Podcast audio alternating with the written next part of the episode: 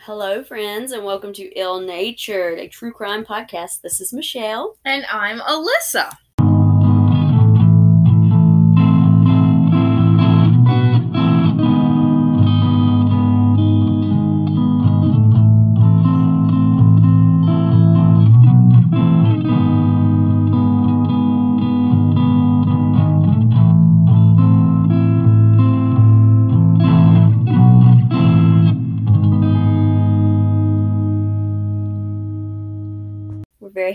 Be here today Yes, we for are. part two of the Zodiac Yes. saga, if yes, yes. Um, before we start, I do want to just fangirl for a moment and shout somebody out. So last week I posted a clip on TikTok you will. hmm She did. and saying how big Alaina from Morbid was like a huge you know, she's like a huge inspiration for the series.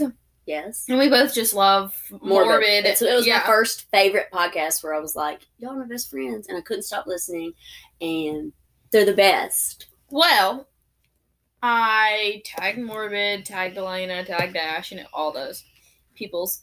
And Alaina commented on the post, and we are just Very happy yeah. because we love her. We are fan girls. So And Alyssa called me. She FaceTimed me once, and I was like, man, I'm trying to clean the kitchen. What's this bitch calling me for? uh, no, no, no, I call, I called you more than once. Well, it rang once because I was in the kitchen, you know, we had some get good service. And so then finally I was like, man, I'm going to have to answer it.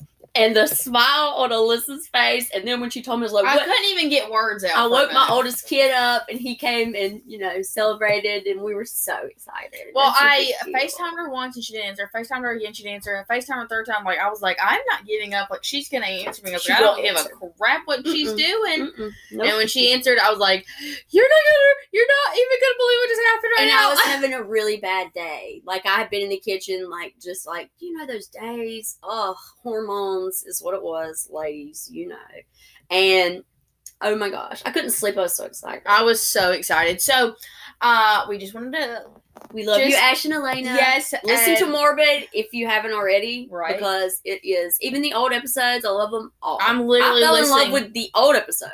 Like before, I've been listening for a long time. I was listening to the Sodder Children, which is like episode ten, on the way over here. Yep, the best. I'm gonna go back and start re-listening. But yeah, so we just Shout. shout out to you and Alaina if you're listening to this part two. I just want you to know how happy you made us. Yes, and Thank you.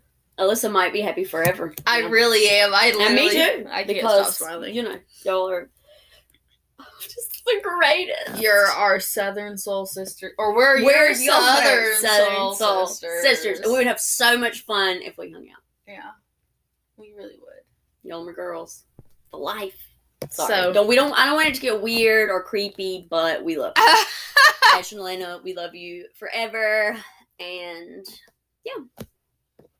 So we got a lot of exciting things coming up. yes, we do. Um, Alyssa's got some local things, cases. Mhm, mhm.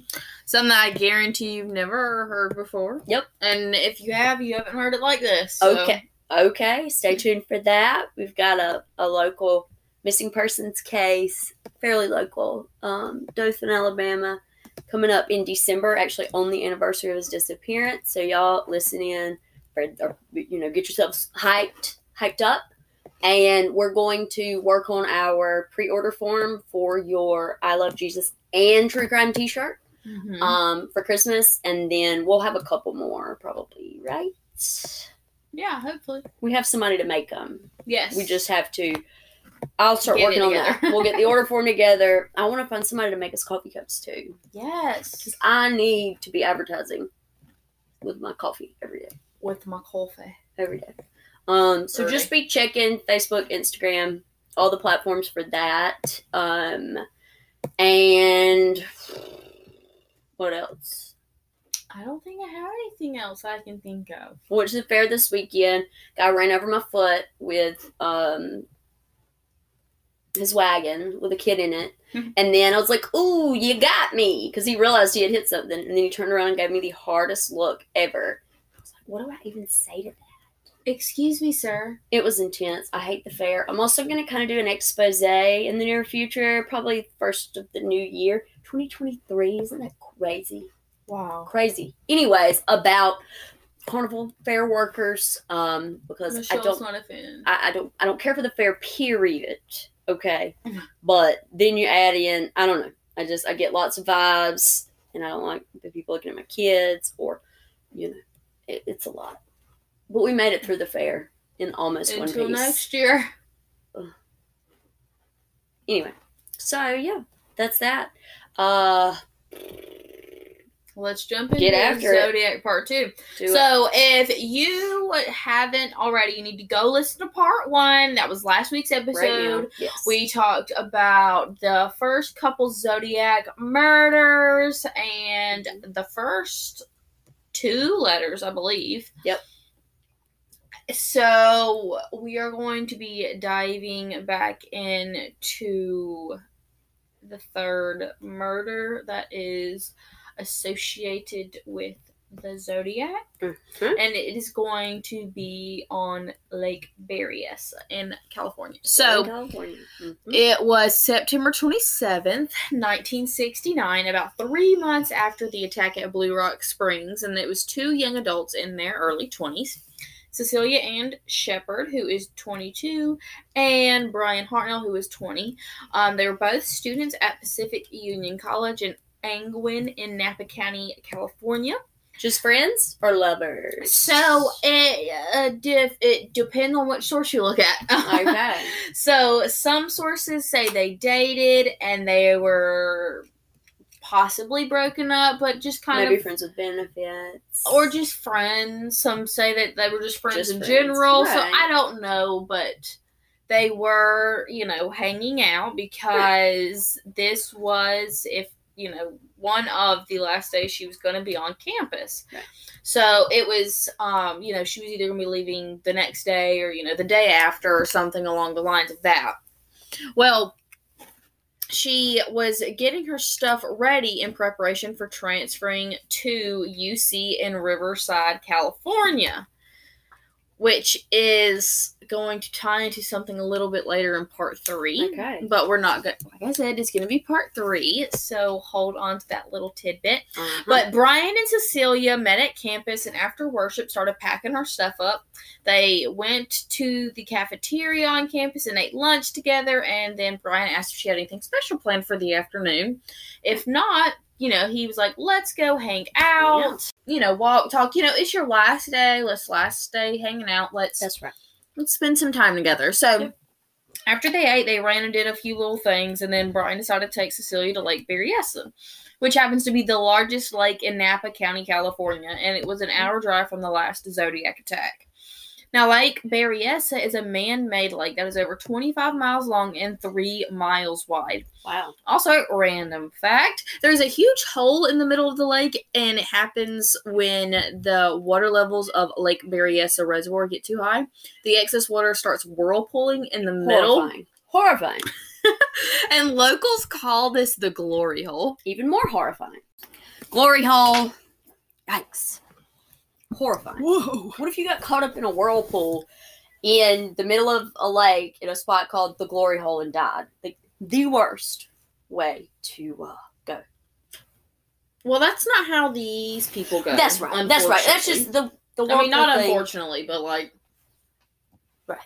This isn't a better option. But anyways, it's pretty. Both horrifying. yes, pretty isolated place. Um, especially this specific day. Um, they got there about 4 p.m. and Brian and Cecilia pulled up and parked on the edge of the road. Mhm. They got out, walked down this hill a quarter of a mile to two large oak trees near the shoreline on a peninsula. Sounds lovely.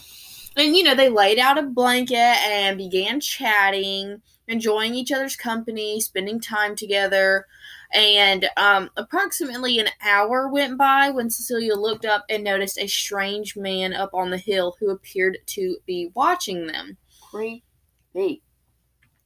Well, you're telling me she noticed this man watching him, and since he was so far away, she couldn't really make any details, but could tell that he was stocky and had dark hair. He Ugh. dis- God. Well, what's even creepier is he disappears behind some trees and then reappeared moments later and started moving towards them. No. This is when she mentioned to Brian that there was someone following them and coming to them in the distance. and everybody remember this is a peninsula.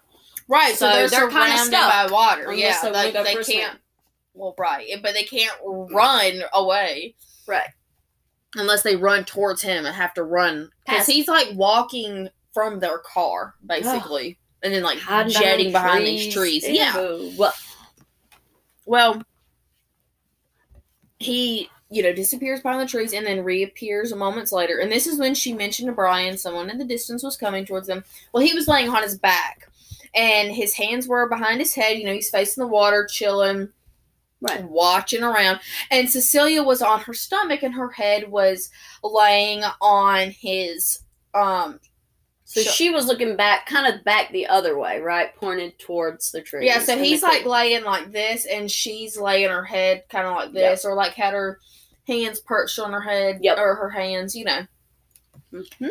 Some wind blew dust around, and by the time Cecilia looked back up again, the the guy was gone. Ugh.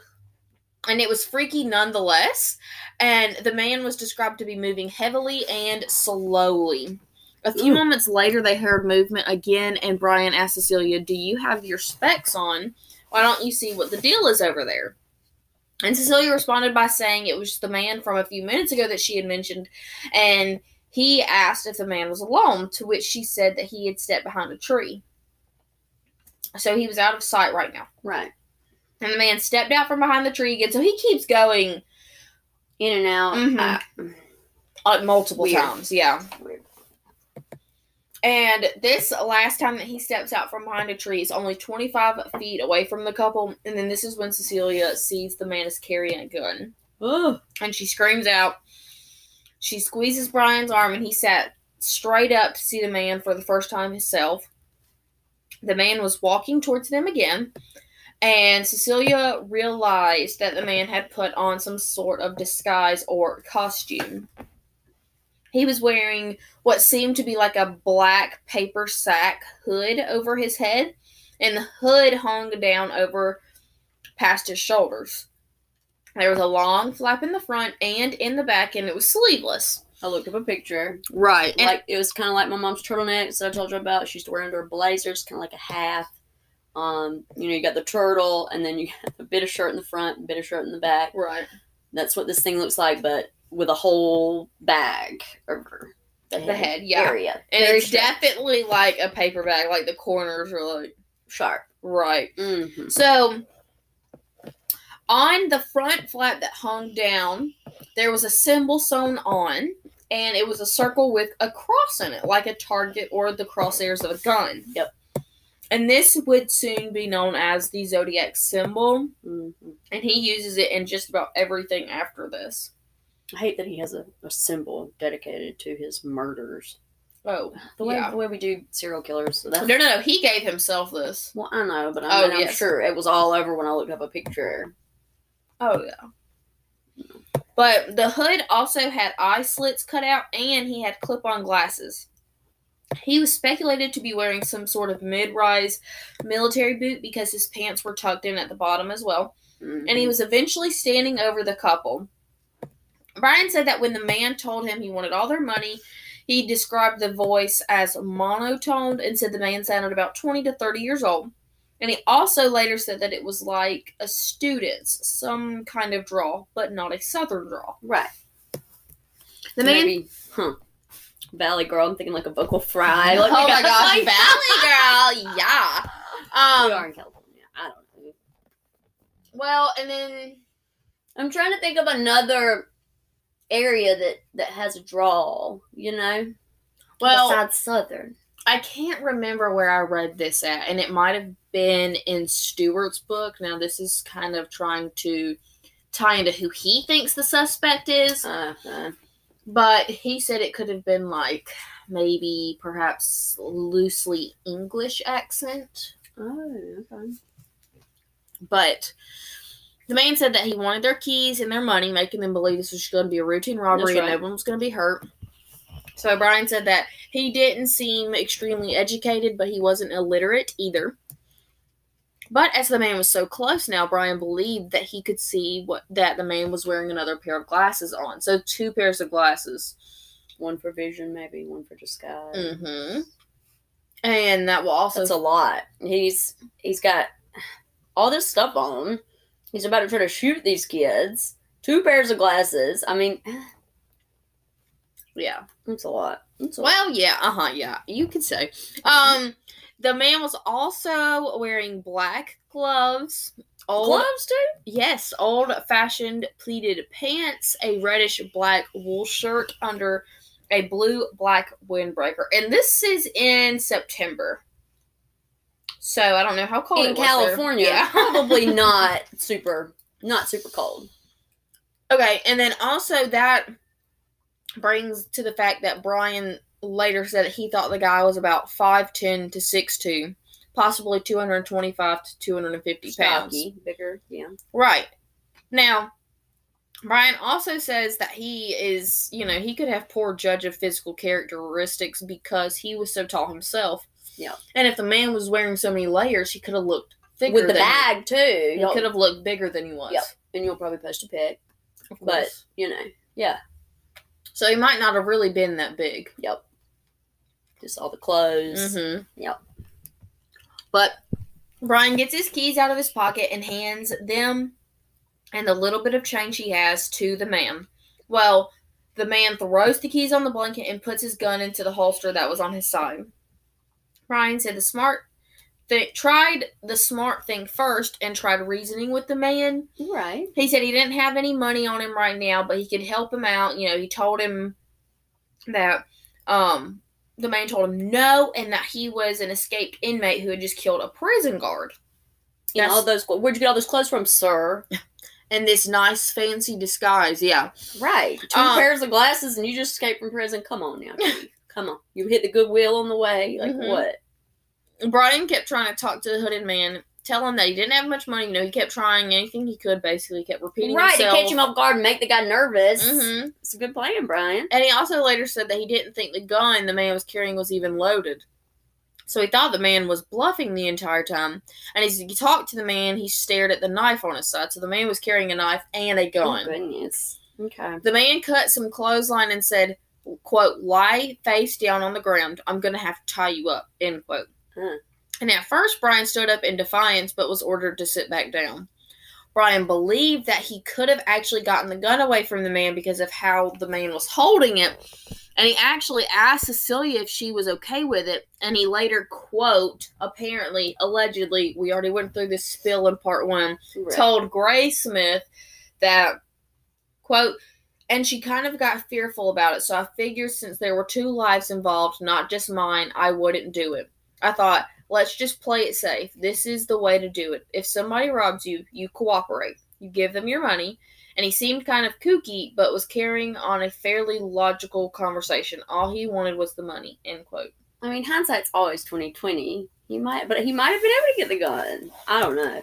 Right. That's a. I don't know. I would just be in the moment. Like I would decide and do whatever in the moment. Well, He he says that he didn't because Cecilia didn't feel comfortable with it, and he thought that since it wasn't just him, like he thought maybe it could have gotten them killed if he did try and fail. So right, right, and he and he still believes if this is truly a quote he gave, right. he still believed all the man wanted was the money. hmm So he's trying to cooperate. You know, he's like, all he wants is the money. If I cooperate, we'll live. Yeah. So It just hit me that he's telling us all this. So he. All right, all right. Go. hush your Keep- hole. keep going. so you are not right. Thank you. Um, the hooded man turned towards Cecilia and told her to tie Brian up. So his game was to get Cecilia to tie Brian up because Brian's the man; he can fight back. So she tied him up fairly loosely, and then the man, the hooded man, tied her up. If I was tying folks up, I'd want to be in control of the tying. You know, like you're gonna let a victim tie up another victim and expect that they're gonna do a good job. But I agree with that. Right. But if he was tying one of them up, the other one Yeah. could escape. I don't know, this guy might be a little dense. might be a little dense. We'll Well, see. We'll see where the story goes. All right. all right. Okay. So, anyways, um, he ties her up, and he actually goes and checks behind Cecilia, and then tied Brian's line twice as twice as tight. Oh, I see. So he was just kind of doing it to disable him for the moment, I suppose, Yeah. Interesting. to get her tied up where she can't move, and then go back and tie. And he her. fixed his. Mm-hmm. Okay. All right. All They chatted some more, and Brian asked if the gun was really loaded, and the man showed him, in fact, that it was. This entire time, the couple never really had any idea that they were going to be brutally attacked. Brian said that the man was calm and was talking in a lower, hushed voice. He was not screaming, he was not being violent with them. And then, out of nowhere, the voice turned huskier and said, quote, I'm going to have to stab you people, end quote. Excuse me, sir. Mm-hmm. So, but but going back to the first two murders we talked about in part one, Right. gun was used. They had no contact with the shooter, right? Mhm. They didn't talk. This is weird. This is very weird. Right. He's feeling his Wheaties, I guess. Yeah. You know? Well, theories. I have theories. Okay, because it was dark the first two. Uh huh. This is the So daytime. this is a different, different kind of. Whole different. Yeah. Yeah. Okay. So, Brian immediately said this was when he had fear of the worst happening and told the man to step in first. He he was like, you know, if you're gonna stab stab me first, he could not bear to watch Cecilia well, God be bless attacked. him for that. Well, the man said, quote, I'll do just that. And before Brian even had time to think about what was happening, the hooded man dropped to his knee, pulled the foot long knife from his side, and started stabbing Brian over and over again in the back. A whole foot. Mm-hmm. 12 inches. Yeah.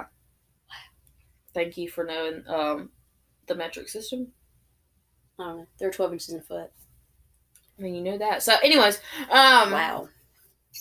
His blood sprayed Cecilia in the face as she watched in horror. Brian said he was lying on his stomach, instantly stiffened up, and just waited for it to stop. Cecilia screamed like, of course anybody would. Yeah. And when Brian seemed to loosen up and give in, the man stopped and turned towards Cecilia. He started stabbing her repeatedly in the back ten times. She somehow managed to turn over during the attack, and then he continued stabbing her in the chest. The knife fully went into her chest, then once into each breast, once into the groin, and once into her stomach. No. She No. begged for him to stop, but the more she moved and fought, the more he stabbed. Oh. When the man was finally fulfilled, he stood up, tossed the money and keys onto their blanket, and walked away. He wanted to make it very apparent that he was not doing this for robbery. I wonder if the knife was going all the way in. Do we know? I don't know. I mean, y- it's a foot. I don't know. Ugh. The Yeah. stabbing. It's a lot. Yeah, very personal and a very Yeah. Like he's been carrying on a conversation with these people for, you know, a good five to ten Oh, yeah. minutes. And We're then just chatting up. he's finally just, that's weird. This is strange. hmm Well, Brian basically played dead until he thought that the man was for sure gone and there was no chance of him returning to finish what he had started. Cecilia had blacked out sometime. Brian maintains that he doesn't believe that he did. So he says that Cecilia was kind of going in and out, but he Yeah. says that he doesn't believe he was. But Think about the blood loss. Oh yeah, I know. But when she regained consciousness, they began screaming for help. Brian's goal was to stay alive and to get free. He twisted behind Cecilia in a way to basically bite through the line that she was tied with. And when you think about that, I bet your mind doesn't automatically think the line was covered in blood, but now I thought I brought it up. Of course it was. So think about this that this 20 year old boy was biting through a bloody line with his teeth after just being stabbed himself. I don't do blood. And so, wow. Whew. That's a lot. Yeah. I keep thinking no cell phones. So I mean, Exactly. it would be pretty easy to be like, oh, well, this is it. This is the end. I know. Right. Well, he later said that his mouth was even filling up with blood. Ew. Michelle just had a physical reaction to that. Yep. Thankfully, his hard work paid off and Cecilia was free. And somehow she mustered up the strength to untie Brian's extremely tight line and free his hands as well. He said it took a while for the the feeling to come back because he had been tied up for so long that his hands were like numb. Yeah. He planned on crawling to get help, but he was so weak Yeah. and lost a ton of blood he could barely even move. They mm-hmm. were hollering and moaning for help when a man and his son heard them. Ugh. They were in a small boat on the lake and rowed closer to the peninsula to see what was going on. Wow, that's lucky. I know. And so when the father saw the scene, he turned around, and Brian thought that was it, that no one was ever going to come back, and he they were just going to die down there. So he started up the hill and started towards the road. Little did he know that the man and son went in search of help. Good. I wouldn't have rolled all up on there with my kid in the boat either. You know Exactly. child. Exactly. Ugh. But he still went and got help. Yeah. So, two miles away, the man and son rushed into Rancho Monticello Resort to get help. Ranger Dennis Land and Ranger Sergeant William White got the call over their radio. Bill White, so William White, Mhm. went by boat to the scene, and Dennis Land went by car. Land said originally he didn't know what was really going on and thought it was something like a cut foot. They were not expecting the scene that they were about to pull up on. Yeah, right. Because I bet. I was about to say the fisherman didn't know what was going on either. I'm sure he just heard the kids screaming, you know, He and probably saw blood. I was about to say and Yeah. saw blood, but like he had no idea that That they were was- just stabbed. Right. So Whew.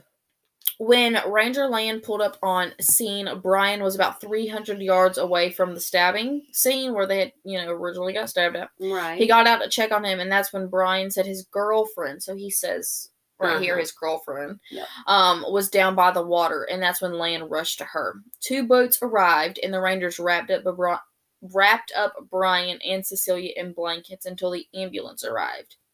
Unfortunately, the ambulance was coming from a hospital that was an hour away. No. Oh my gosh. All the odds are stacked up against these two. Yes. Yikes. While telling Rangers what happened, Brian and Cecilia kept drifting in and out of consciousness. Brian later said he didn't remember being in much pain, but was definitely in shock. Now, Cecilia, though, was said to have been in excruciating pain, and Bill White later said that both seemed to be suffering, but, quote, the girl, she kept pleading with me to give her something to kill the pain or knock her out. She was Aw. wreathing, wreathing? Writhing. Writhing on the ground in agony, and I could barely feel her pulse, Can end you quote. imagine witnessing something like that? I know.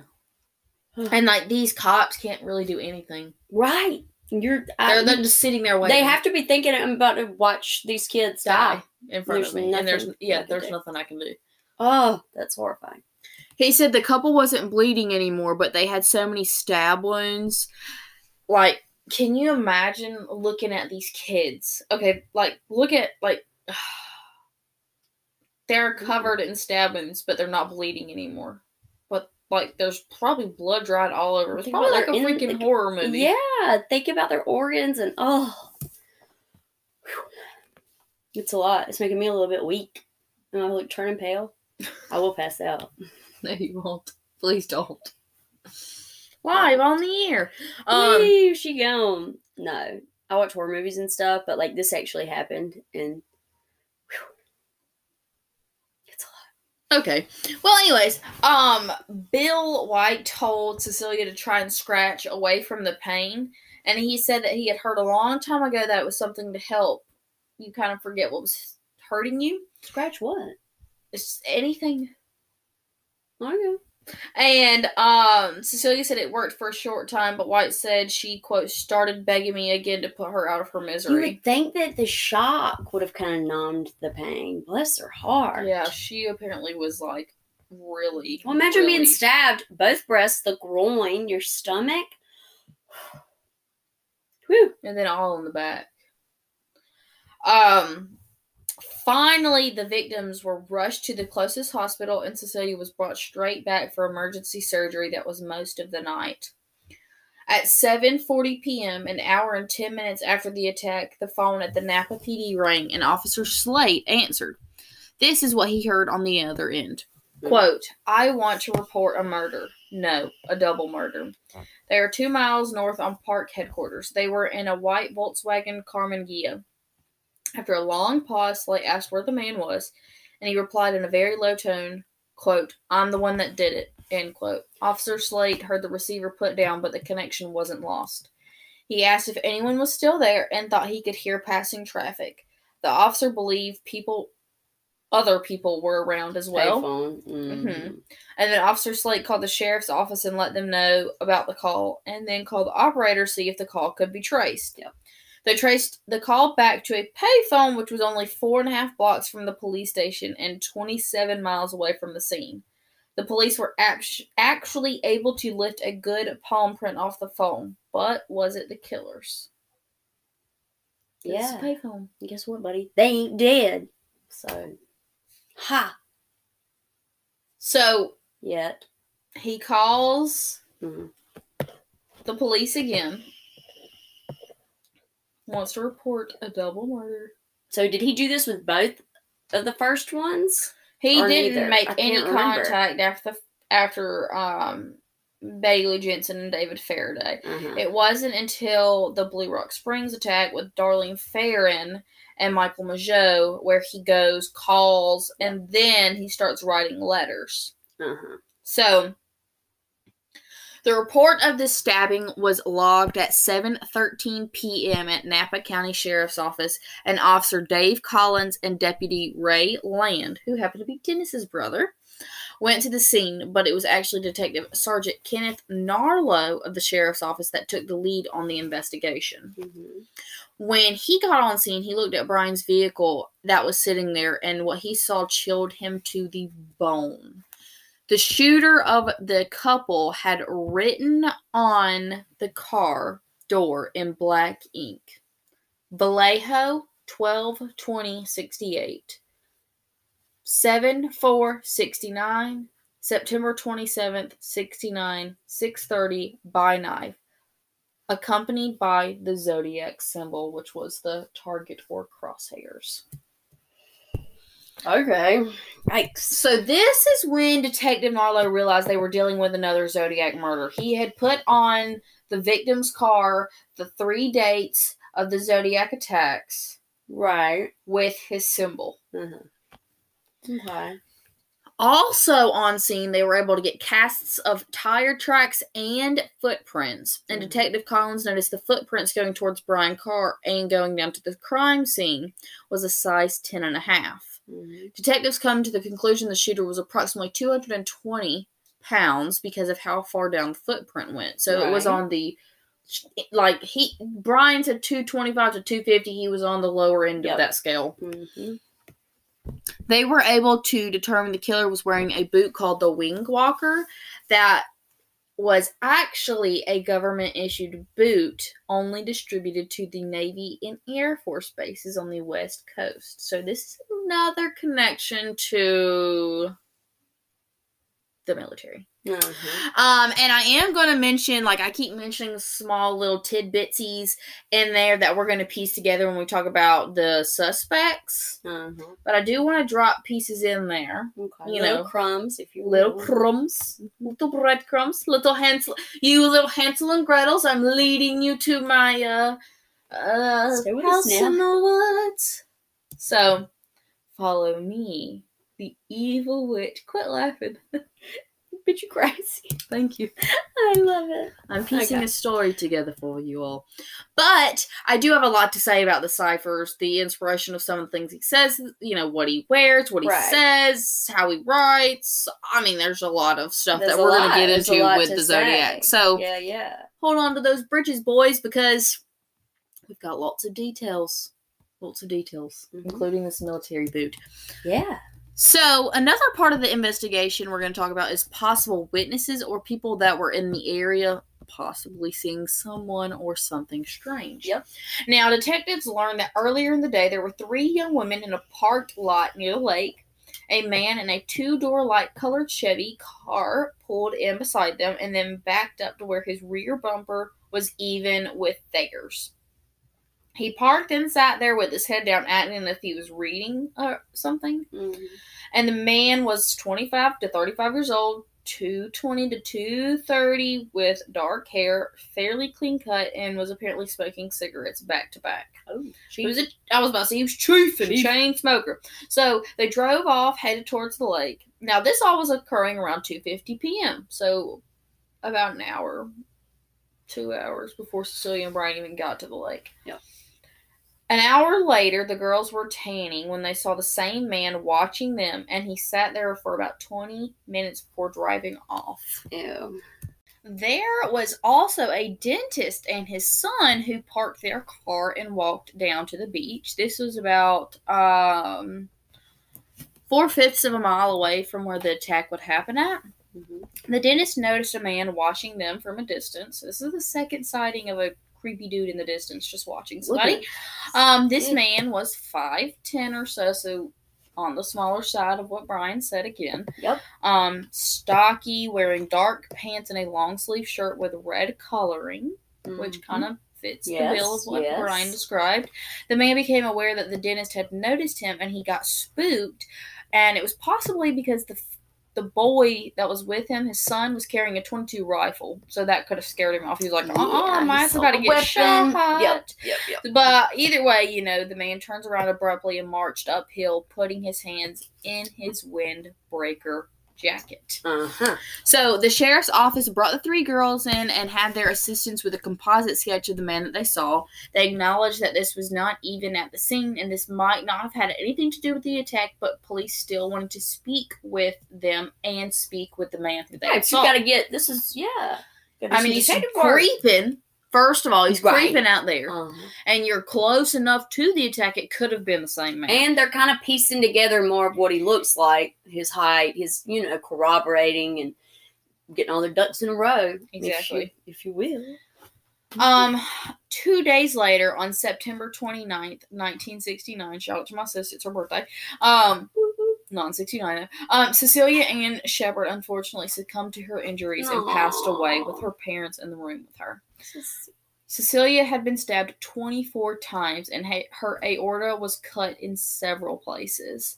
Brian was bitter when Cecilia died because he felt the ambulance took entirely too long, which, I mean, We know they do. An hour is too long. way too long. Mhm. And she had been picked up and gotten medical attention sooner. He feels like she could have survived. But, you know, here we are again with someone who probably struggles with survivor's guilt.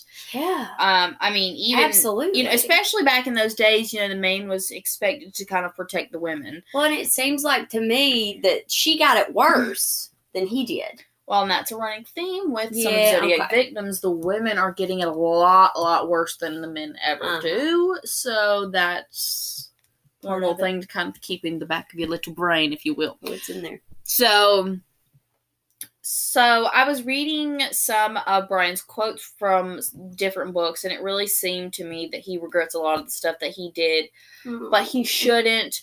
Like, for example, he brought up a lot how he thought he was there for money, uh, and Brian had no idea he was dealing with a Zodiac, a maniac who was just wanting to murder. So.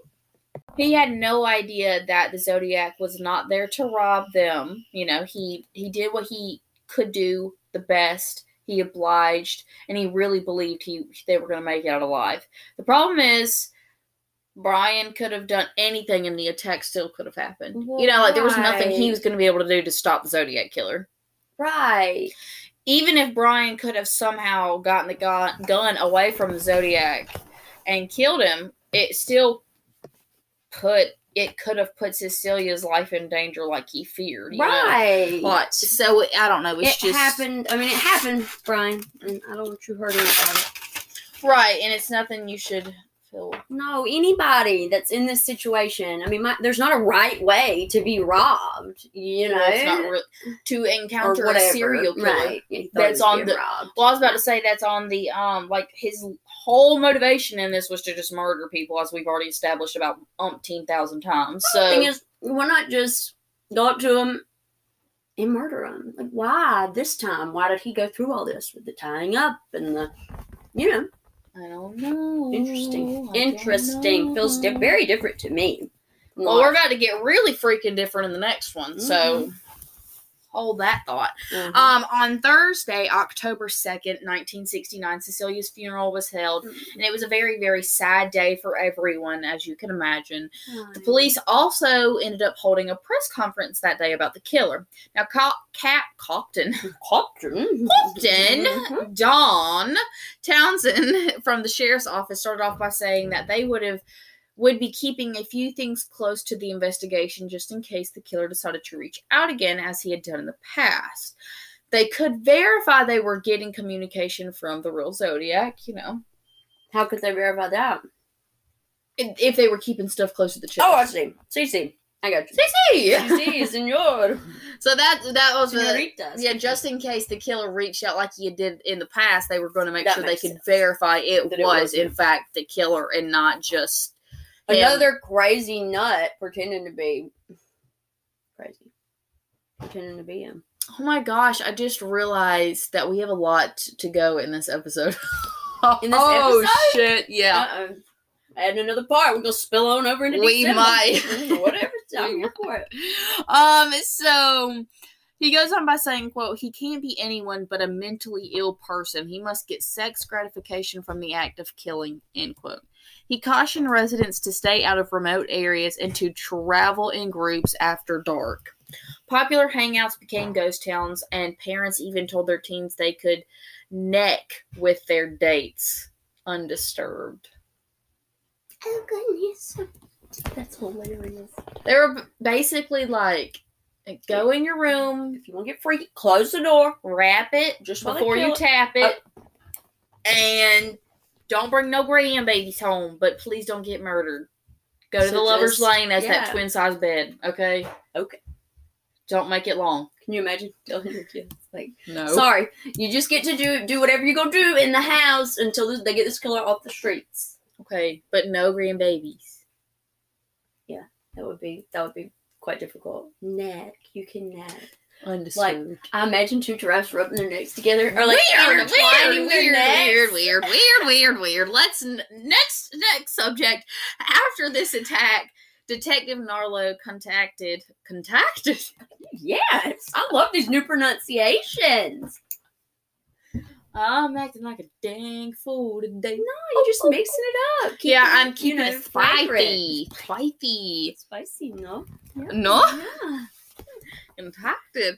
Detective Lynch. Detective. These people, if they're still listening at this point, they're here for it, and they know how we do. Okay, and we. You've you. been with. Hey, can you get your heavy feet off this suck?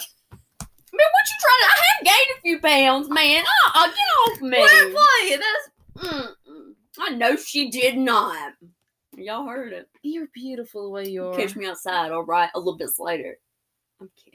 Oh, I'm gonna I have, I have, cry. I have gained a little weight. It's not in your feet. They're attached to these thighs.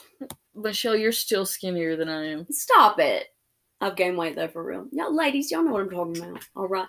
My husband keeps, he started working out, and so he keeps trying to tell me I need to start working. I was like, oh, Oh, he's oh, trying to come okay. at you. So you just confirming that, yeah, I put on a few LBs, and I must be looking sloppy. And he's like, no, no. And I'm like, I must be looking you sloppy. said, you said what you said, sir. Now deal with the consequences.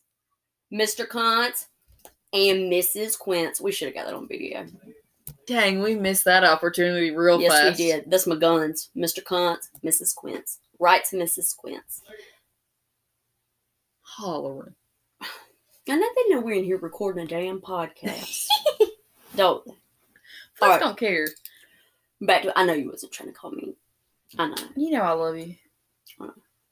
Okay, I'll shut up now. Okay, but after this attack, Detective Narlow contacted Detective Lynch, Detective Lundblad, and Mel Nicolai of the Criminal Ooh. Identification and Investigation. That is a mouthful. Tell me about it. All right. He got them involved with their investigation. The four started working very closely together to try and solve the mystery of the Zodiac and get this mad man behind bars Off as soon as possible. Yes. Now They kids can go back to necking in their cars. Yeah, and their parents cannot know about it. Right. So they talked crime scene, compared scenes, victims, MO, everything. They talked suspects, evidence, theories, like all of it. They Probably shared had a box of donuts, pro- some uh, coffees. more than a box. several. And this is what they came up with. All right. So we've got uh, nine little bits, we'll say. So number one, the victims were young students in couples. So all three were young. The the oldest was the last attack. Yep. Um College 20, age. Yeah, 22, 20, 2019, and then 17 and 16. Yeah. All couples. The attacks all occurred on weekends. Near um, two were near holidays, Mhm. so um, Christmas, Fourth of July, and then they were all on either like a Saturday or, or Friday. Mm-hmm. Attacks happened at night or dusk. So the last attack happened at dusk. Yeah, It was like five. What did I But say? still five, light. Five thirty. Yeah, it was still light, but it was at dusk. The other two happened at night. Yeah. There was no indication of robbery or sexual assault at all, so those were not motives. Besides Um, him stabbing her in her lady parts, now I don't know. I'm just saying. Yeah. I'm just saying. but I think that was just an anger, probably. Like he wasn't doing it. Intentional? No, I think he was doing it intentionally, but I don't think he had any. I don't think it was like sexual assault. Does that make sense? I don't know. Yeah, it does. Yeah, it does. Okay, so number five, a different weapon was used each time. So the first two involved guns, but the guns were different guns, Different guns. and then the last one was a knife. Um, six, the killer loved to brag about the attack or murders by phone or letter, so he wrote to the press and claimed all three of these.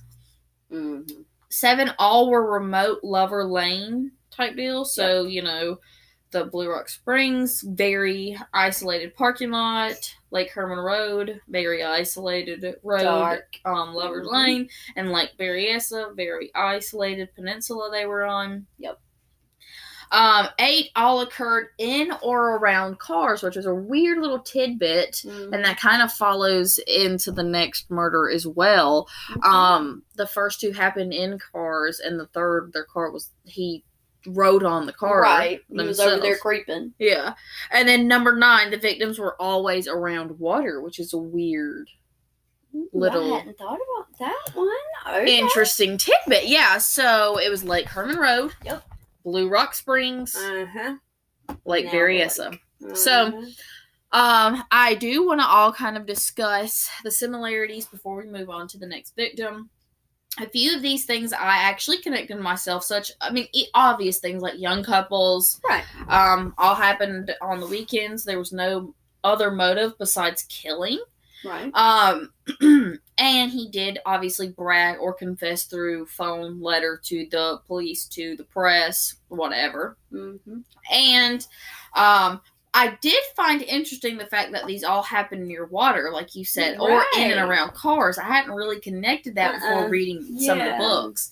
Now, a murder number one, Darlene or not Darlene, um, David and Betty Lou, like I said, happened inside of a car Friday night while the couple was parked on a lover's lane in front of the Benicia pumping station.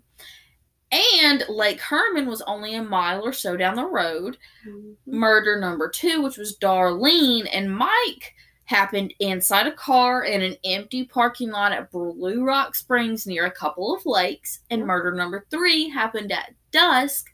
The couple was all alone beside Lake Berryessa, and the killer, like I said, rode on the car when he left. Now, Captain Townsend believed he had more anger towards the women in the attacks, which I kind of briefly, briefly touched upon Yep. earlier. But in every single case, the woman died because of her injuries. Mm. The man in two thirds of the attacks lived. The only the only male that died was the younger Yep. male, David, in the first attack. that to me says that he's a loner, probably someone who's not good with the ladies or has been pos- possibly rejected Yep. um in very maybe even in a very embarrassing way or he's what if he has a bad relationship with a mom or an ex you know something along the lines like that Uh-huh. Problem with women. Now, the next question is he does he have a job? You know, all these murders are happening like during the weekend. They're not happening during the weekdays. Like Right. they're not Tuesday nights or whatever. Yep. So, is he working somewhere full time and can't commit the murders Mm. until he travels on the weekend? Yes. Somebody else has another theory, but like I said, we'll get that on suspects. Okay. So, after connecting all of these things, they also realized the murders were getting closer and closer together. The first, it was six months in between. Yep. Then the sec, then it was three months in between the last couple of murders. But the Zodiac would come back a lot sooner this time. But this would be the fifth and final confirmed victim of the Zodiac killer. It was October 11th, 1969. This is only two weeks after the Lake Berryessa attack. A 29 year old cab driver named Paul Stine was inching his way down the street in San Francisco when a stocky man stepped from beneath an awning and placed his hand on the driver's side. He bent down to request a ride to the address in Presidio Heights residential district. Mhm. Paul Stine put Washington and Maple on his trip sheet and started the drive to the area. When they arrived at the address, the street they were on in particular was lined with beautiful, expensive homes with wrought iron fences, and the cl- the cab slowed down to a stop.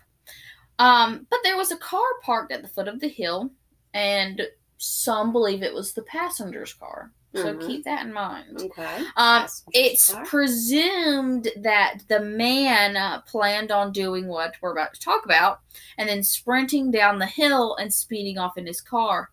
But before he started, he glanced up and noticed a man out walking his dog through the headlights of the cab. Mhm. So they were not alone. And it was dark. Yes. Okay. Mhm. He leaned forward and told Paul to go another block, so the cab stopped again in between two trees on the corner of Washington and Cherry, directly in front of 3898 Washington. Mhm. Before Paul even had time to do or say anything, the stranger pressed the muzzle of a gun to his right cheek, wrapped his arm around Paul's throat where it was in the crook of his elbow, and Paul tried fighting back, but the man pulled the trigger. Yeah. So the killer exited the rear door and entered the front passenger door. He held Paul's head in his lap while he took his wallet and a front piece of his shirt. At 9:55 p.m., a 14-year-old girl across the street, joined by her older brother and a friend, saw they had a direct view of the cab and they were watching this man as it seemed he was searching the driver and Yeah. appeared to be wiping down the interior of the cab. Mm. They said he was doing something to the man, but they couldn't really tell what he was doing. And then the passenger side door opens. The man gets out of the car. He walked around the cab and started wiping down the door, the handle, even leaned back inside of the car to wipe the dashboard down again. He closes the door and walks away. Of course, the kids call the police and report what they saw, and this was logged at 9:58 p.m. Mhm. Now, during this call, the operator wrote down it was a black adult male who was the suspect. Patrolman Donald Folk and Eric Zelms were going towards the scene when they saw a stocky man walking very slowly and awkwardly. This was at 10 p.m. Now, this is going to be um, a really big miss on the police's Uh-huh. part. They listened to this tip that said that he was African American. Was that what Well, that's what it was reported. about? So they shout towards this man and asked if he had seen anything weird or suspicious, and he said that he had actually seen a man um, waving a gun around, running east on Washington. So the patrol car speeds off in this Uh-huh. direction. right. Um, I'm also about to really, really murder this man's name, so I'm sorry. Let me take a little glance. um, Officer Armand Pelissetti. that was beautiful. I love you, that my hype You woman. You did it. and Officer Frank Petta arrived on scene at the same time as Homicide Inspector Walter Crack. Ugh, Now, ugh, ugh. you and I'm glad my your- last name isn't crack. no, what is it? Um, I love a good last name. What are we talking about? Butterbuck.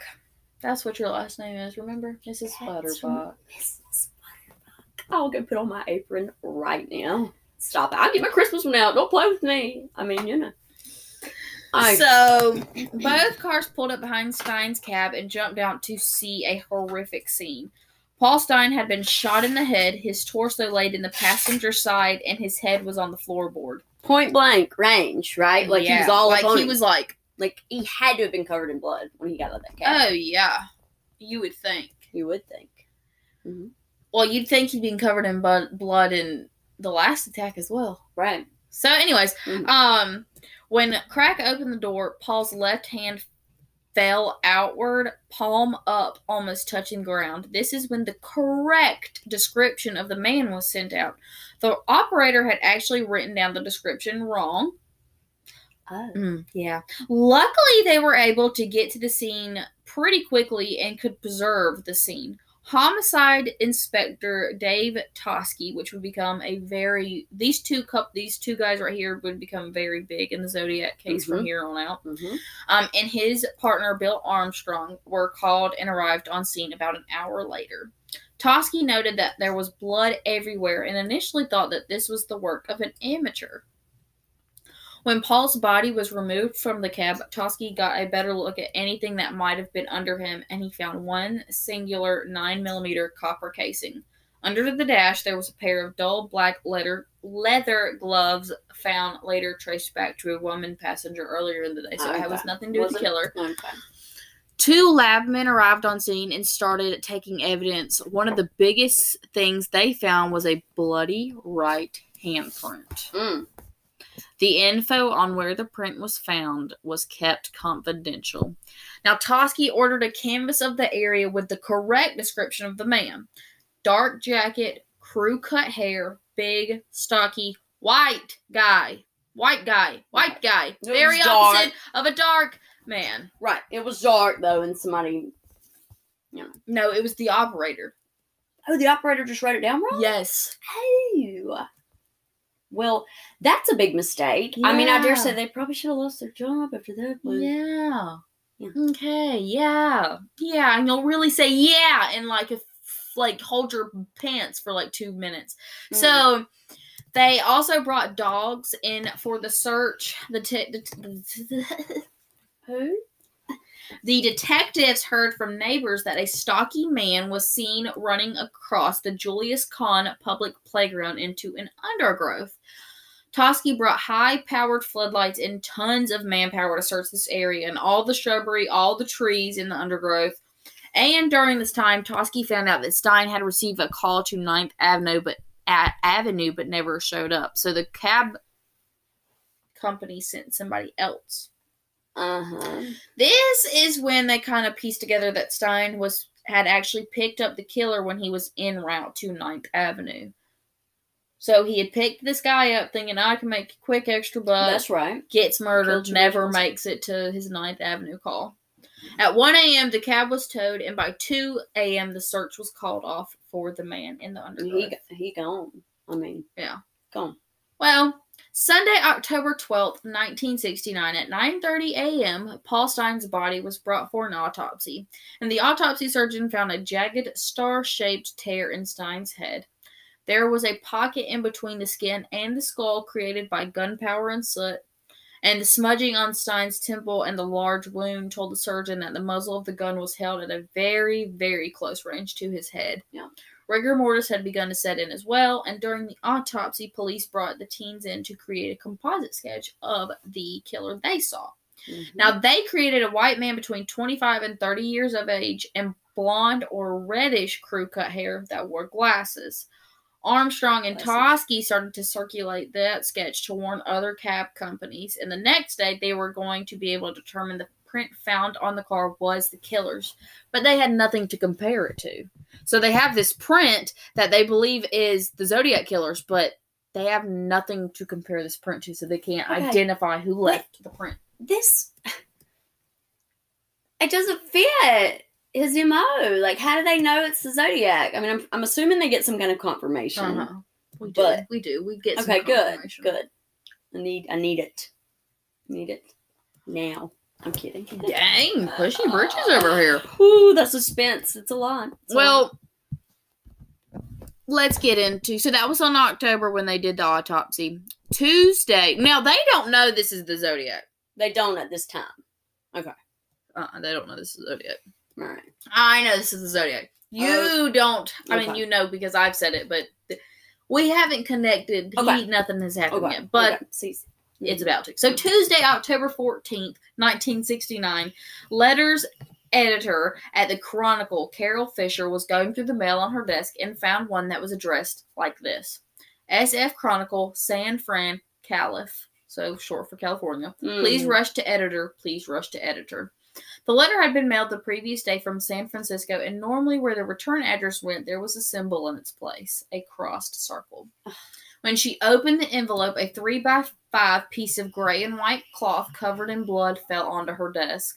The letter read, and trigger warning because this is pretty awful threat towards the end of this letter, and I'm just going to give you a heads Okay. up right now. Thank you. So, this is the Zodiac speaking. I am the murderer of the taxi driver over by Washington Street and Maple Street last night. To prove this, here is a blood-stained piece of his shirt. I am the same man who did in the people in the North Bay area. The SF police could have caught me last night if they had searched the park properly, instead of holding road races with their motorcycles, seeing who could make the most noise. The car oh. driver Oh. should have just parked their cars and sat there quietly, waiting for me to come out of cover. Now, this is a trigger warning.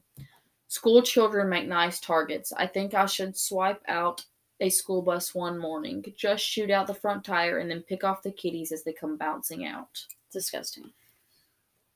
So here we go again. The Zodiac is reaching out to the press, taking responsibility for his crime. Trying to shock people. Only this time, people. I was about to say he he says he could have been caught Uh huh. and threatens to kill school children. Ugh. So let's go back to the night of the crime and talk about the lad that spoke to police and then you know Yeah, yeah, yeah. hid in pu- the park. Yeah, that was the Zodiac. killer. yeah, I had a, I had a little. Uh-huh, yeah, so police were not looking for a white male when they actually saw the man walking the- down the street Golly. because Uh-uh. Yep. Mm-mm. because it was wrote down wrong. So Woo. Yeah, so when the man gave them the empty lead, you know, about a man waving his gun down the street, um, they didn't blink an eye. Not only that, but he was around while they were searching for him, yet he is still not in custody. Um, San Francisco Police Department would deny that Zodiac was ever seen by his police officers and Of would course. never give an explanation as to why there was a second composite sketch done because they did make a second composite sketch. Now they Uh-huh. had the officer that saw the man Yeah. do the second composite of who Mhm. they saw, and that was the amended version that was sent Mhm. out. That was the Of Zodiac was. sketch. Yep. So, anywho, Carol immediately took all of this to the city desk, who then in turn called the um, homicide unit. Police. Uh-huh. Uh, Toschi saw the piece of cloth and immediately recognized it as Paul Stine. So they Mm. confirmed that was the killer of Paul Stine, and this So is the this guy's Zodiac Like, I'm taking. gonna make sure that they know that I'm being for real. well, you gonna take a little remember his. after the second or the first letter he ever sends, you know, they I don't I don't know if the police taunt the, him, but you know, ask for you're gonna have to give us a little Do bit better more. than that, yeah. right, And so yeah. he's like, Well, I'll do you one even better. I'll send Yep. you pieces of the man's cut up bloody shirt. So the next day the Chronicle ran the composite sketch and ran the top half of the letter. The police requested that the threat at the end of the letter be admitted from the article in the paper. So he did so they put in a lot of it, but they did not put in the school bus threat to Yep. begin with because that's a little scary. You know, like I don't think You don't want to cause mass panic with, with a bunch of parents. Uh-uh. Exactly, exactly. So after this letter from Zodiac, police ramped up security on school buses though because of the threat. Good. Well, So- I was about to say, hopefully the bus drivers knew. Oh, yeah. Um yeah, they did. And um Zodiac had proven that he could kill and would kill again. So cops did follow buses, helicopter helicopters followed Helicopters. followed in the sky, and they even had cops assigned to ride on the buses with shotguns for the children's protection. So it, that's kind of scary to me, like as a kid, like thinking like uh, somebody's riding on my bus. with a shotgun and there's helicopters in the sky, but I don't think they had any idea like what was going on, you know. Yeah. Bus drivers also had a specific set of instructions on how to handle an attack. They were not permitted to stop the bus under any circumstance. Children are or were told to get below window level to avoid being seen, and bus drivers would turn all the lights on and sound the horn continuously, like trying to Yep. attract attention to And themselves. this is he would be outside the bus, not on the bus with them. Right. Right. what right, right, right, right, right. Yeah, like they he threatened that he would just shoot out a bus tire. Right. Like keep rolling, keep rolling. Yeah. That's what they mm-hmm. said. Like, don't stop. Like, you keep Yep. going. You honk your horn. You turn all the lights on. Yep. Children need to get below the le- window level so they are not seen. Yeah. And the bus was only to stop in a very well populated area, which is when the police would be alerted. Right. Parents started keeping their children home, and this was kind of one of the first times parents were fearful of letting kids get out of their sight. Yeah. Like, this was like parents were like, uh, I don't think you're going to be riding the bus. Ever again. Yeah, by the 18th, Captain Martin Lee officially had a 10 man team assigned to Stine's case and trying to capture the Zodiac. He spoke to police and said this quote, His boast of being in the area while we were searching is a lie. We had the whole area flooded with lights. We had seven police dogs and a large number of patrolmen searching the area, tree by tree and bush by bush. Ah. The dogs are the best in the country. A mouse couldn't have escaped our attention. The fact that Zodiac failed to mention dogs and floodlights proves that he wasn't anywhere in the vicinity. End quote. Huh. So the captain is saying mm, he's lying. Right. Now, the next time they heard from the Zodiac would be a few days later on October 22nd. Around 2 a.m., a man called the Oakland Police Department and said, quote, This is the Zodiac speaking. I want you to get in touch with F. Lee Bailey. If you can't come up with Bailey, I'll settle for Mar- Melvin Belli. I Who? want... Who are these folks? I'll tell you in a damn minute, sorry, hold your sorry. I horses. just, I'm, yeah. You getting... Get a little pushy A over little there. antsy is what's happening. Fancy. So... Mhm. Anyways, I'll continue. I'll Mhm. settle for Melvin Belli. I want one or the other to appear on the Channel 7 talk show. I'll make contact by telephone. End quote. Oh. Now, F. Bailey was known for defending Sam Sheppard in his second trial of murdering his pregnant wife back in 1954. He, Oh. He also defended Albert DeSalvo. Sound familiar? Uh-uh. Bitch, one What? of the Boston Stranglers. Oh. Oof. Yeah. So later, he would be one of the attorneys on quote unquote the dream team defending OJ Simpson. I've just heard something about OJ Simpson trial in another Really? pod I'm listening to.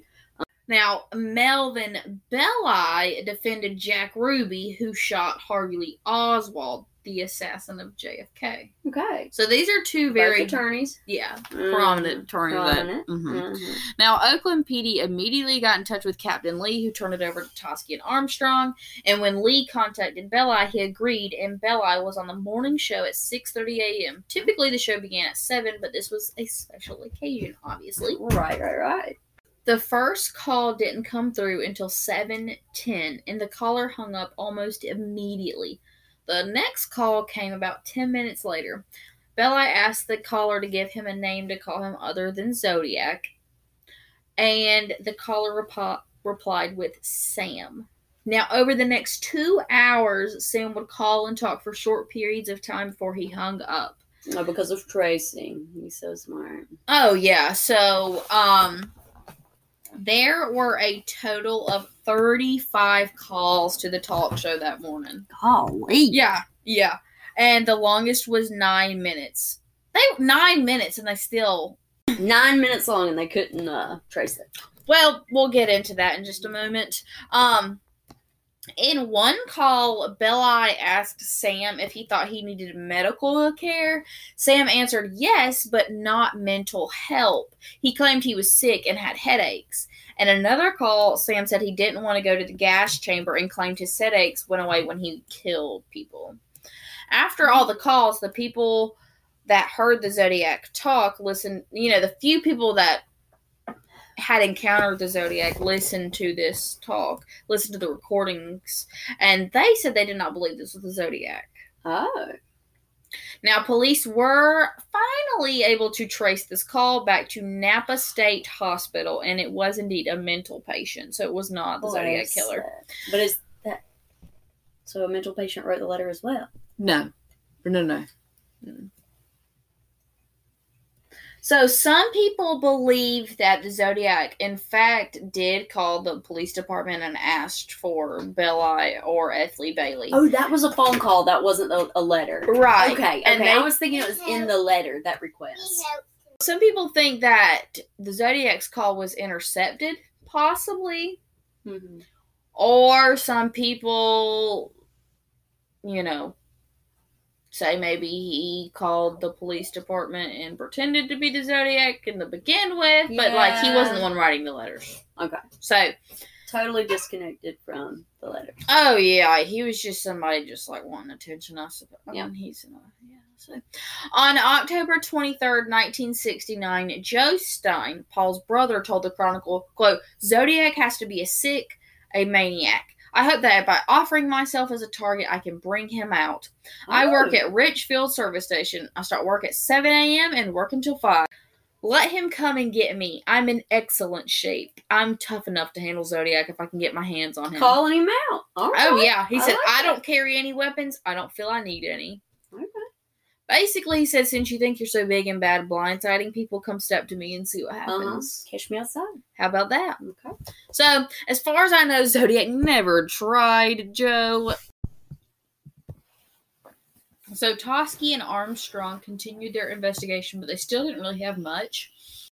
November 8th, the Chronicle received a greeting card with a pin hanging from a noose dripping ink or blood Ooh. that said, Sorry I haven't written, but I just washed my pen. Now, if you flipped it on, or like opened it on the inside, it said, And I can't do a thing with it. The author of the card wrote, This is the Zodiac speaking. I thought you would need a good laugh before you get the bad news. You won't get the news for a while. Yet. P.S. Could you print this new cipher on your front page? I get awfully lonely when I get ignored. So lonely I could do my thing. The Zodiac had thing underlined six times along with six explanation marks. He added his signature, the circle with the cross, Mm. and then had D E S.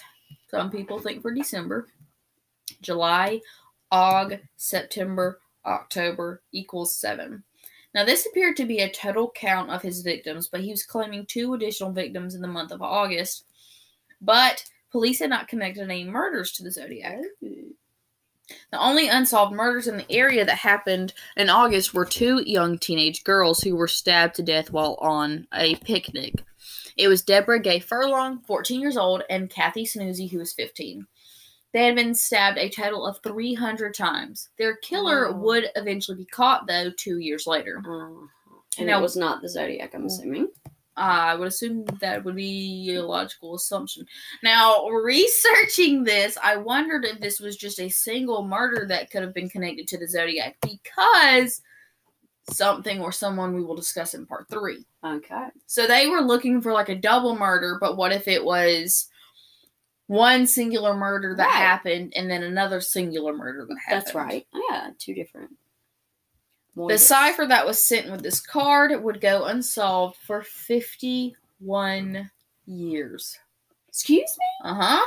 I thought you were going to say days. Mm-mm. Wow. So- I will actually save that for probably part four when we get into talking about what happens present day with the zodiac because there is a history channel documentary i watched and I'll, i think all that Oh. kind of information i'll save for like probably part four yeah. Um, and it wasn't like this cipher wasn't solved until last year 2021 Wow, that's Uh-huh. crazy.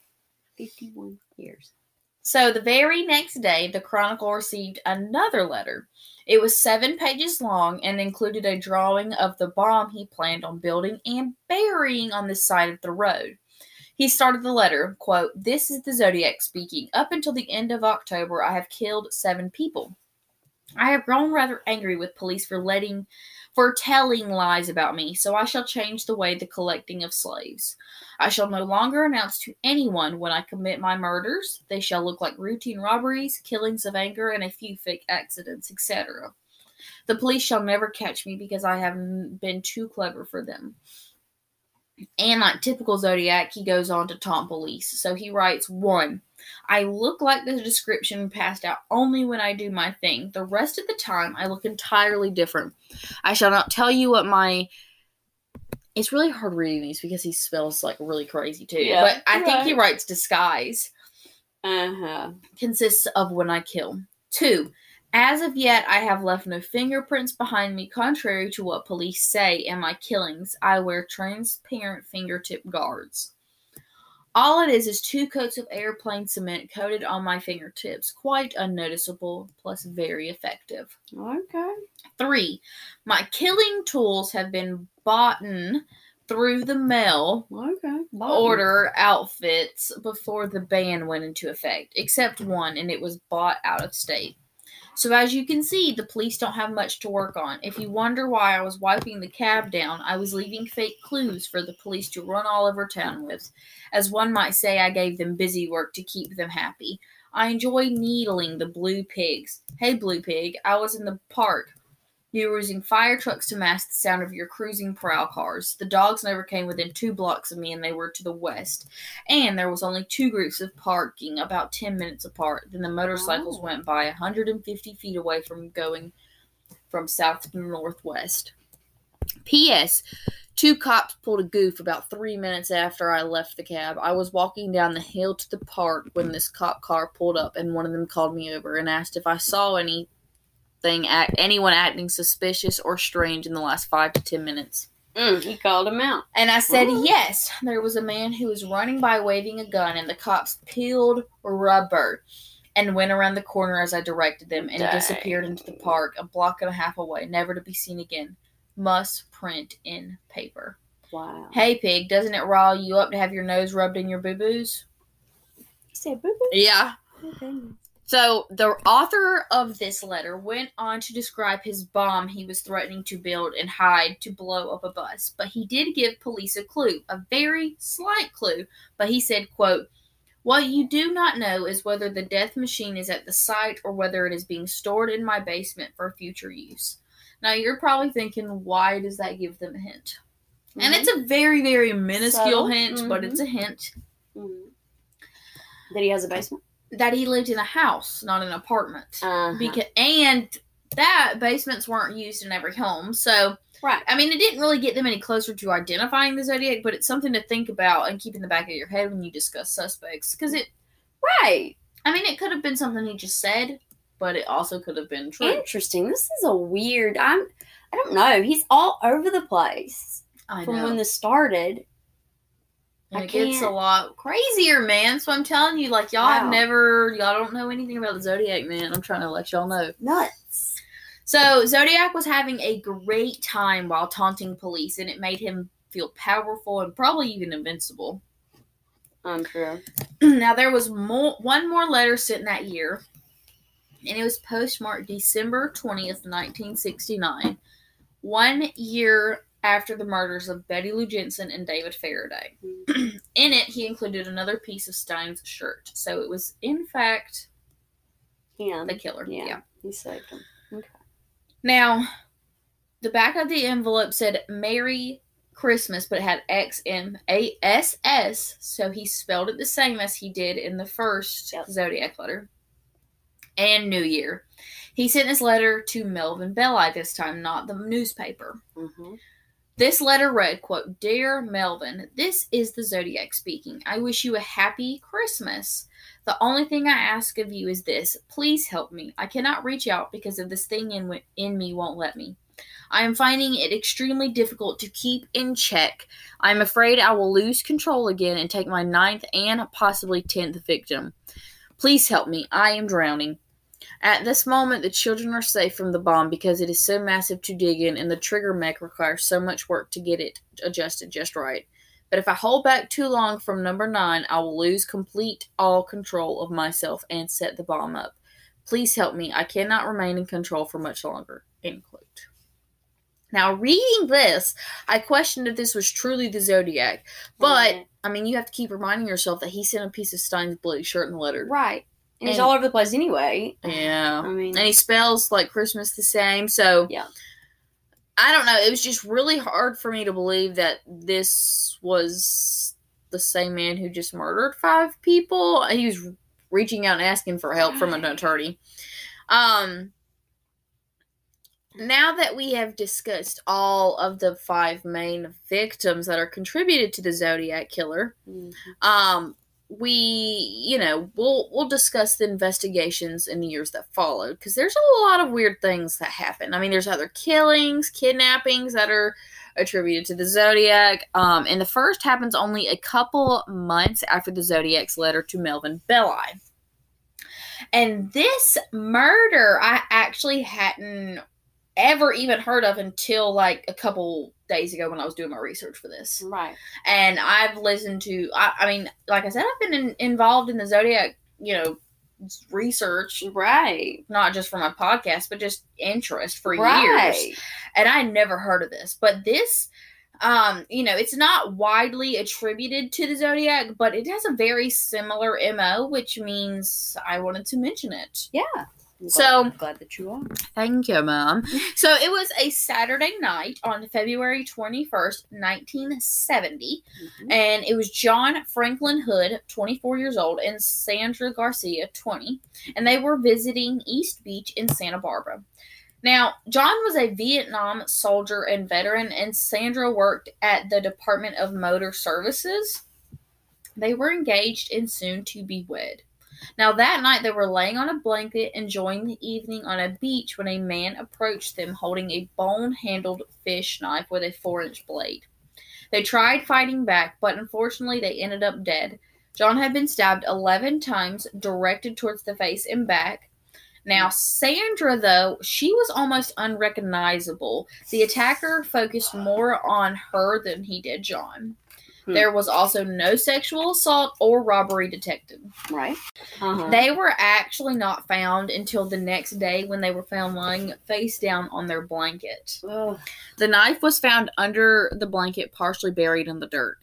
The parallel of the couple being stabbed to death at dark near water and the brunt of the attack towards the woman, like, that's all very Yeah. Zodiac esque, if you will. Mhm. The only thing is in an article by Oxnard Press Courier dated for February 24th, 1970. That is my boo thing's birthday, by the way. 19, not 1970, but you know. February 24th. Yeah. Right. The article claims that there was apparently two males in their early 20s that were spotted near East Beach service station washing cut wounds. Hmm. This was near where the couple's bodies would later be found. Mhm. and this was about 1 a.m. and claimed that they had been on a fight or in involved in a fight on East Beach, which is where they got all beat up, all you know, cut up and all that. And it would later be determined that John and Sandra were murdered between 10 p.m. and 2 a.m. So you're probably asking me why in the world I'm mentioning this. Spell it, girl. I'm not going to right now Ah. because I'll connect it in a minute with something. Don't look at me you know like I that. don't like that, ma'am. Uh, he mentioned something in a future letter, but I just I wanted to you know put all that out there for you. Mm-hmm. Now, the next suspected Zodiac attack would happen only one month later on March 22nd of 1970. It was a Sunday night. Kathleen Johns, 22 years old, was driving around at 11:15 p.m. near Modesto to Petaluma on a deserted highway with her infant daughter. She was also pregnant at the time. Now, as she's driving on this road, a vehicle comes up behind her and it starts flashing the headlights and gesturing for her to pull over.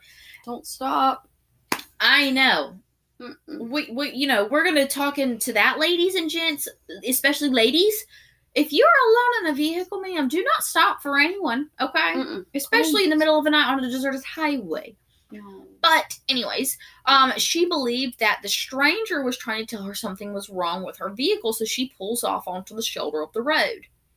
Now, a two door vehicle, this has come up a lot if you haven't noticed. Two door vehicle. Mhm. He it turned around and parked behind her.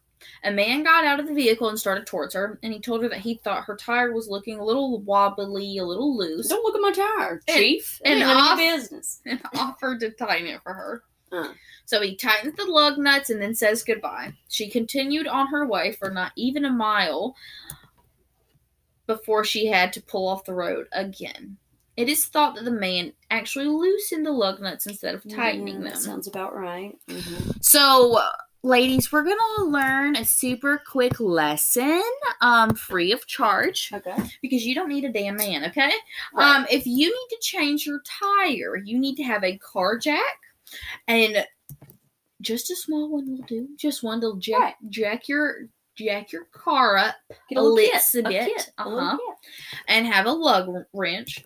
You jack Mhm. the car up a little bit, you put the wrench on, and this is very important, ladies, okay? You don't want to completely take off each lug nut separately. You need to loosen each nut a little bit at a time. So you start with lug one, twist a few times, move to another lug. Mhm. I usually do it in like a star shape, Uh-huh. you know? Yep. Anyways, you do it a little bit at a time, you know, change the tire, put the lugs back on the same way you took them off a little bit at a time. Okay? Righty tighty, lefty loosey. Uh huh. Always. Thank you. Mechanics Forever. 101 with Alyssa. You're welcome. Yes. So, a short time later, the stranger reappeared and offered her a lift to the nearest service station. And she looked around and noticed there was nothing around for a long, long time. So she had no Mhm. option. There weren't cell phones, so she gathered up Jennifer, her baby, No. and reluctantly agreed.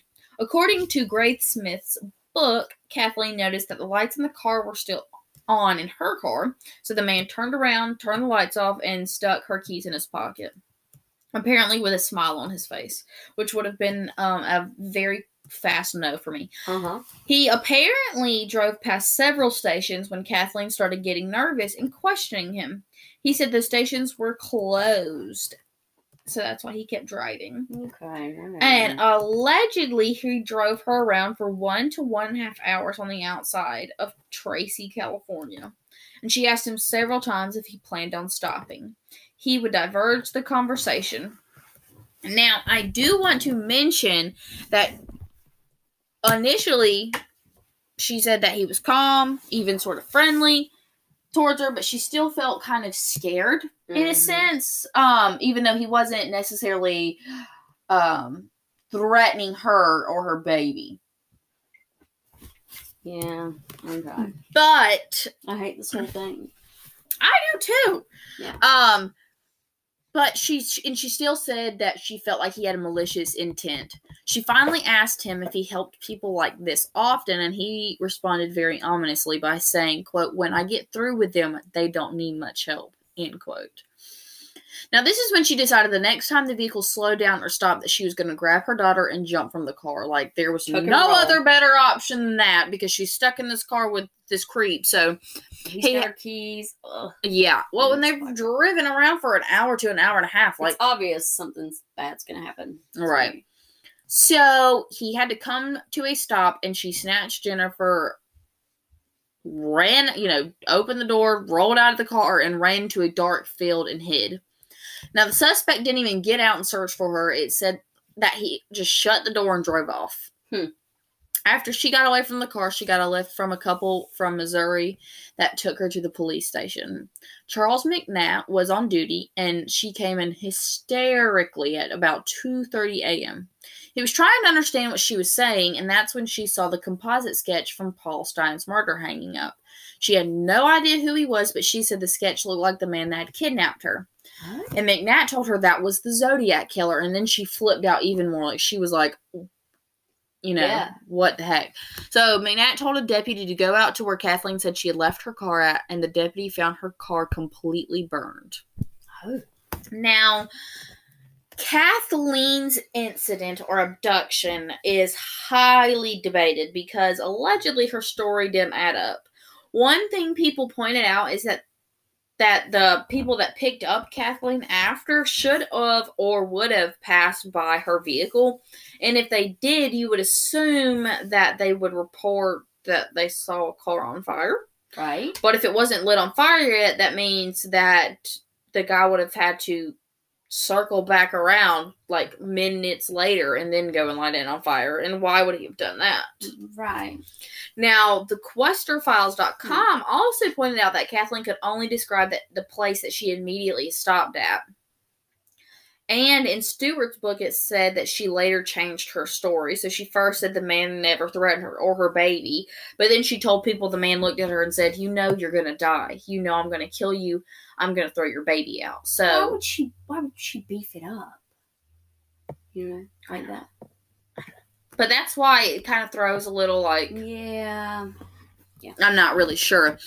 And uh, she couldn't ever recall any other further details other than the fact that her abductor's car was super messy. And then she said that she noticed men in children's clothing scattered about, um, and books and papers, and a rubber handled flashlight, and two colored plastic scouring pads on the console dashboard. Okay. I don't know. I don't know. I don't know either, honestly. Um, but there are a lot of people who definitely connect this because of what he says in a later letter. But Mhm. I, I'm just here to say that, like, was he taking credit for it? Did he actually do it? There's evidence pointing to the fact that he might just take credit for it. Cause Yeah. Because he's him. Exactly. Mm-hmm. Right? Captain Roy Conway of the Vallejo Police, in assessing the Zodiac killer case years later, said of Kathleen's incident this quote, I'm kind of a loss as how to explain it, but I don't believe that what she described even happened, let alone the Zodiac did it. End quote. So So he- she's a woman and she must be crazy. Shut up. Well, not that she just couldn't really give like details. Right. But I'm mm. not here to say that it didn't happen because it Right. could have. It very well could have. This officer just believes it. He's not sure it even happened, much less the Zodiac did it. So, only a month later, Zodiac wrote to the media again. It was on April 20th, 1970, and he mailed a 13 symbol cipher with a letter to the San Francisco Chronicle. San Francisco. I keep doing San that. Francisco. I love it. That's just our new name for it, the Chronicle. Um, and this cipher has never been solved, by the way, to this day. What? There's, I think, two that have never been solved, and the belief is that either they're unsolvable because, like, it just could be like random crap, or it's just they're very small ciphers, so you can't definitely say there's a Yeah. pattern in it, and you Mm, can't definitely say, yeah, that's for sure what it is. So, but this is what it's. This is what the letter he wrote with the cipher said. This is the Zodiac speaking. By the way, have you cracked the last cipher I sent you? My name is. I am mildly curious as to see how much money you have on my head now. I hope you do not think I was the one who wiped out the Blue Meanie with a bomb at the cop station, even though I talked about killing school children with one. It just wouldn't do to move on in someone else's territory. But there is more glory in killing a cop than a kid because a cop can shoot back. I have killed 10 people today. It would have been a lot more, except that my bus bomb was a dud. I was swamped out by the rain we had a while back. He also included his bus bomb diagram. Now, one thing many people point out is when he said he was enjoying killing cops and that he had killed 10 people today. So many people think, oh, could John Hood, the veteran, and Sandra have been his ninth and 10th victim? Because he was a veteran, he could have mistaken him as a cop. Yep. Um, and this is this is why I mentioned John and Sandra's murders earlier back because it's loosely possible the Zodiac had something Right. to do with it because He's it's a similar 10. MLO, Yep. MLO. hmm yeah, an MLO, and he dropped small hints and letters to police that kind of like because he said he wasn't going to tell police anymore. He's just Right. going to do it as routine robberies and this, that, and the other. So Right. whatever. Right. But- he couldn't help it. Exactly. Now, um, Mm. that is where we are going to stop at for today, guys. In episode three, we're going to talk a little bit more about letters, some more victims that could possibly be possibly be linked to the murders um, of the Zodiac, and some that could have could could tell you that the Zodiac started before 1968. What? Was David and Betty Lou his first victims? I my head is my thoughts are racing. I can't. Well, so let me tell you my sources. Alright. Um, you know, we did I I use zodiac ciphers a lot. Um, great information on there. Criminalminds.com. I used 360 uh, cities, 360 cities, yeah. And you can those I linked below on the last episode, but these are the ones that you can like see the um crime scenes. That's awesome. Very Like cool. where they happen at. Yep. History.com, ZodiacKiller.com, Independent.com, Zodiac Killer Facts, Ciphers50.com, The Quester Files, and a Reddit thread. And then, of course, I used Graysmith's book, Mhm. The Zodiac, and I used um what's his face? Gary Stewart. God bless you. Thank you. so yeah. That was very interesting. And I hope I wasn't don't all over the place. No, but he, I feel like is, I don't know. He is all over the place. That's why it's hard to like right. I can't figure this guy out. Mm-mm. Well, and my thing is, is I just spilled my energy drink all over my face. I Um, were crying for a second. I am oh, crying. she's so emotional about Um, this game. the ho- the hard thing is when I was trying. I'm trying to put this all together. It's very hard for me too because I wanted to start with the beginning, Right. but there are two things, maybe more than two, that we're going to mention even before his first first killing that could connect him to Yep. hmm possible possible murders before 68. And anytime where it looks like they just stop killing, it's like, okay, Oh yeah. what happened? No, they didn't.